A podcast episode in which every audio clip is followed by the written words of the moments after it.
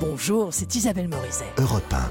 Je reçois la plus libre et la plus épicurienne de nos actrices, Macha Merrill, qui a tourné avec Vadim, Godard, Louise Buñuel, Piala. Mais pour cette femme infatigable et douée pour le bonheur, seul compte le présent et les projets. Macha Merrill et moi, on vous attend demain à partir de 13h sur Europe 1. Rivalisez pour une vie meilleure grâce à la fraîcheur et aux saveurs des variétés de fraises.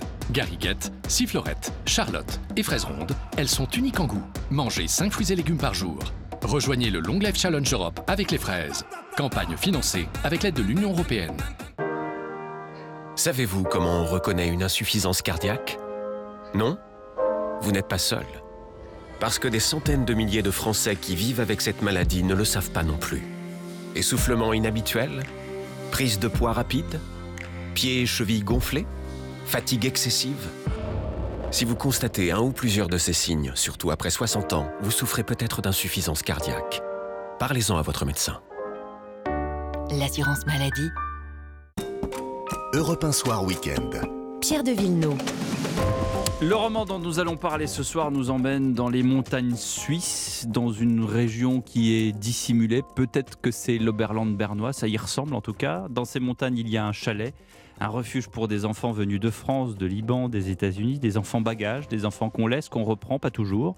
Des enfants en tout cas marqués principalement par le manque d'affect de leurs parents. Et ces enfants, vous en avez fait partie, Colombe Schneck, bonsoir. Bonsoir, Pierre de Villeneuve. Vous publiez Mensonge au paradis chez Grasset. Déjà à l'évocation du titre, on sait qu'il va y avoir un côté pile, un côté face dans ce récit qui parle de ce home d'enfants. C'est comme ça qu'on les appelle, tenu par Karl et par Anne-Marie.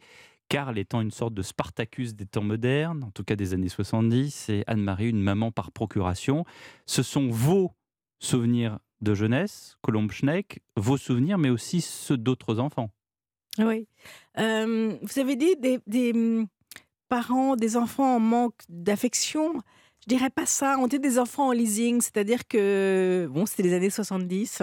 Euh, nos parents avaient vécu des choses euh, inimaginables pendant la guerre. Être parent, pour eux, c'était quelque chose de, j'imagine, de compliqué. Donc, on nous mettait dans des jolies boîtes en carton, on regardait de temps en temps si ça allait bien, ça allait bien. Ils nous aimaient, on avait des parents, enfin mes parents. euh, aucun- Vous parlez des vôtres, parce que c'est Oui, pas forcément une- le cas de Voilà. tous les parents. C'était, oui, c'est une histoire très très personnelle. Je pense que j'ai jamais écrit un livre aussi intime. Et d'ailleurs, ça me fait peur. Je suis assez inquiète. Euh, mes parents m'aimaient, j'en ai aucun doute, mais pour des raisons dif- voilà, différentes, euh, voilà, pour des raisons que, que je raconte dans le livre, euh, ils s'occupaient peu de nous. Ils étaient peu présents dans notre vie quotidienne. Je me souviens pas que ma mère euh, m'ait amené ou m'ait ramené de l'école. Je me souviens pas. euh, je me souviens pas qu'elle m'ait embrassé, par exemple. Euh, euh, mon père, oui, mais enfin, donc euh, on nous mettait de temps en temps, voilà, euh, en leasing dans cette famille d'adoption suisse.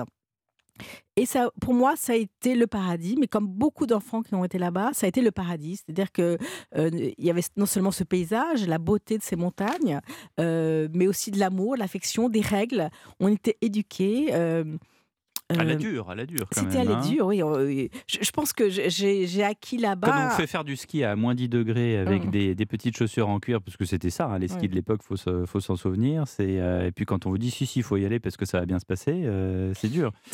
C'était à la dure et je pense que je dois, si je suis aujourd'hui quelqu'un d'assez résistant, euh, je leur dois. Mm. Euh, effectivement, on partait euh, marcher dans la montagne l'été, on marchait 10 heures de suite sans s'arrêter. Et je me souviens que Karl nous répétait euh, on ne s'arrête pas parce que ça coupe les jambes. Et donc, ce truc, on ne s'arrête pas parce que ça coupe les jambes, je pense que c'est vrai, resté hein. Mm.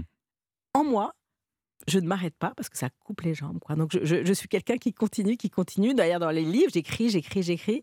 Euh, Mais vous écrivez, vous écrivez, vous écrivez, et vous écrivez, c'est ce que je vous disais tout à l'heure, c'est que vous écrivez euh, sur vous fine, comme Mm. on dit en anglais, mais vous écrivez aussi euh, sur les autres. Et d'ailleurs, je ne vais pas citer le passage, mais pas en entier en tout cas, on vous le reproche. Il y a quand même Bonjour Colombe, hein, ce qui est passé est une trop bonne histoire pour que tu n'aies envie de la raconter. On vous le reproche quand même de Bien l'écrire. Mais vous avez pris le risque de le faire. Pourquoi est-ce que vous l'avez fait? Évidemment. Quand j'ai commencé ce livre, je, je suis surtout dans cette vallée il y a 4 ans et je me suis dit, je vais écrire un, un livre avec des souvenirs heureux de mon enfance.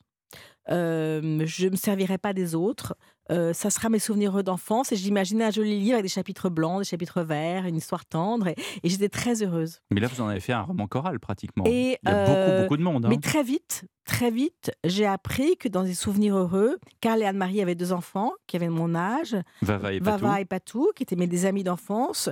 Euh, pour différentes raisons, j'ai arrêté d'aller au chalet à vingt- à 20 ans, j'étais adulte, mais aussi j'ai coupé avec eux. Et, et- et j'ai Ce qui appris. était le cas des autres enfants non, aussi? Beaucoup ont gardé des liens. Mm. Euh, pour beaucoup, c'est resté une famille d'adoption. Mon père est mort, j'avais 20 ans, et, et, hum, je pense que je me suis à ce moment-là retranchée dans un monde un peu de fiction, et, et, et la Suisse était trop réelle. Enfin, je- voilà. C'est pas faux. hein. ouais. C'est pas faux. Et, j'ai appris, alors que je commençais l'écriture de ce livre, que voilà, encore une fois, j'imaginais un livre heureux, un, roman, un joli roman, euh, qui ne gênerait personne, euh, que euh, Patou, mon ami d'enfance, qui était le type le plus gentil, le plus droit, avait passé sa vie à mentir, à escroquer et qu'il était en prison. Et, Ça, c'est euh, après, après, qu'il, après son enfance et après Oui, son adolescence. voilà. voilà il y a voilà. quatre ans, il Alors qu'il était l'enfant modèle, il Mm. avait un grand copain qui s'appelait Ellie, euh, il était toujours le second, il le laissait gagner parce que ça lui faisait plaisir, il avait ce côté euh, extrêmement gentil. extrêmement gentil, attentionné, et il est, euh, il vient de sortir de prison aujourd'hui, mais il a fait euh, la prison pour une, une Pour une escroquerie, voilà. dif- différentes escroqueries. Ça a Mm. été un escroc, voilà. Différents vols, euh, voilà, c'est un voleur, un mythomane, etc. Et sa sœur, encore plus tristement, elle est enfermée chez elle, euh, a une grave maladie mentale et, et, et est elle est paralysée pratiquement. Elle, et elle est enfermée chez Voilà. elle et réécrit les évangiles sur Facebook, quoi, Ouais. sur les réseaux sociaux. Et, je, je me suis dit euh, qu'il y avait eu mensonge au paradis. Quand j'ai appris ça, j'ai j'étais d'abord ressenti une grande tristesse pour eux. Je me suis demandé qu'est-ce qui s'était passé. Est-ce que, euh, avec une forme de culpabilité, est-ce que je leur avais volé l'amour de leurs parents? Mhm. Euh, Mais de manière plus cynique, comme auteur, je savais qu'il y avait une bonne histoire. Savoir ce qui leur était arrivé. Ah oui, c'est totalement Où cynique, est- pardonnez-moi de vous le Oui, dire. Mais... Très cynique, oui. ouais. Je- je- un auteur est quelqu'un qui ment et qui vole, qui Pas transforme, invente. On invente, on transforme, on. Si. C'est de la pâte à modeler, euh, c'est Oui, malléable. voilà. Après, euh, voilà. Il y a une forme de mensonge Mhm. dans, la, dans la fiction. Euh, et Donc puis tout on n'est pas vrai. emprunte. Donc tout n'est pas vrai. Tout n'est pas vrai dans le, dans le livre. tout est vrai. Les personnages quand- quand- sont tous vrais. Ce pauvre petit Américain qui attend ses Oui, parents oui, et qui, vrai, en fait, ses, histoire. par- ses parents ne viennent jamais. Mm. Puis après, on va pas raconter la suite, Ouais, mais il arrive quelque chose de terrible. Oui, c'est vrai. Cette histoire est vraie. Euh, mais je crois que dès qu'on écrit, on transforme, on ment et euh, on écrit une fiction. Euh, J'ai écrit le plus sincèrement possible, mais forcément, ce n'est que mon récit, c'est que ma fiction. Euh, je me suis rendu compte en écrivant ce livre, donc j'écrivais sur a priori deux enfants perdus au pays du mensonge, mais il m'a fallu trois ans pour comprendre que moi aussi j'étais une menteuse. Pourquoi? Moi aussi, je transformais des souvenirs. Hmm. Moi aussi, euh, je transformais l'histoire et je voyais ce qui m'arrangeait et j'esquivais la réalité Mais ça, c'est le que propre de l'enfance, non? C'est le propre de on tout veut, le on- monde, de on veut- tous, On veut toujours voir les choses euh, du bon côté quand on est enfant. et pas aussi adulte parce que la Et réalité. adolescent, justement, on change. D'ailleurs, vous- il y, a- il y a un passage où vous dites, euh, enfin, il y a une des pensionnaires qui vous rappelle que vous avez fait telle, telle ou telle bonne chose pour elle. Vous l'avez aidé à, je sais plus, à couper son steak. Enfin, et, À son cervelas. Et, et vous dites, et vous, voilà, exactement, son Mm. cervelas avec un, un caillou pointu. Mm. Ce, que- ce qui m'étonne toujours. Vous m'expliquerez comment on coupe un cervelas. On enlève la peau avec un caillou pointu. Et elle, elle vous le rappelle et vous dites, ben, je pensais que j'étais une adolescente un peu peste. Oui, un peu cruel. Moi, je le raconte. Je raconte de- des actes de cruauté que j'ai commis euh, adolescente. Mais, mais je crois que toute sa vie, on, on, on se ment parce que la réalité est trop cruelle. C'est ce que dit le, le philosophe euh, Clément Rosset dans Le réel et son double. C'est que euh, face à la réalité, on l'esquive parce que la, la réalité est souvent cruelle. Et euh, ça, j'ai mis, il m'a fallu beaucoup de temps pour l'accepter En tout cas, vous. que dans le mensonge au paradis, je, voilà, je faisais partie aussi des, des, je, je- je mentais et qu'il fallait que j'accepte la réalité. Vous aussi. parlez de, de la Suisse trop réelle, ça m'amuse. En Mhm. tout cas, vous, euh, vous- on a une immersion dans la Suisse des années 70 avec le combi Volkswagen, avec le ski à moins 10 degrés, les paysages féeriques, les sugus laissés dans les poches. Ça, il faut qu'on être, ce sont des bonbons suisses euh, absolument euh, incomparables. Le train inc- incroyable qui part du lac Léman à Montreux pour ensuite s'engouffrer dans la, dans la vallée de, de l'Oberland. Il va très très loin d'ailleurs ce train. Vous nous faites voyager, ça a été aussi un.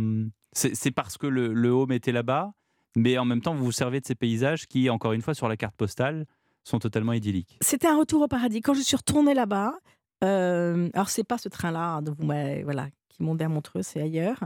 Euh, quand vous êtes là-bas, quand je suis retournée là-bas après 30 ans d'absence, ce qui m'a frappé, c'est que le, le, paradis n'avait pas changé. Les mmh. paysages étaient les mêmes.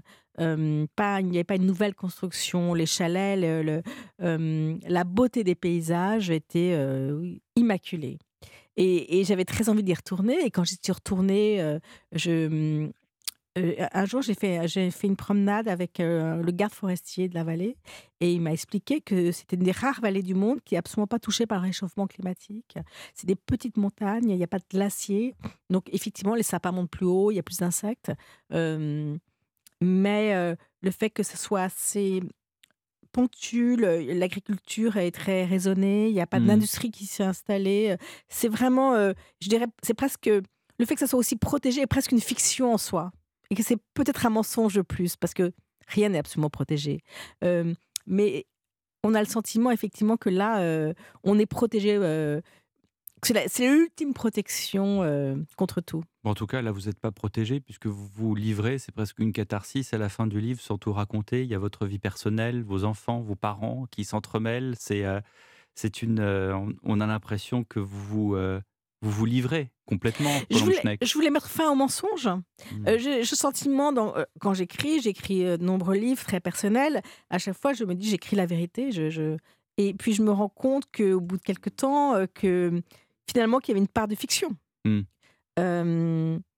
là, je voulais, je me dis que je suis prête. Je suis adulte, enfin.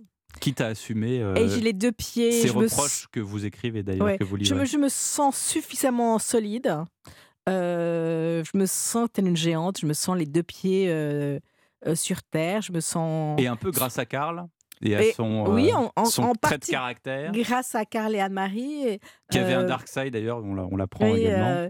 Oui, parce qu'il bah y a mensonge au paradis et que aucun être humain n'est mmh. faillible.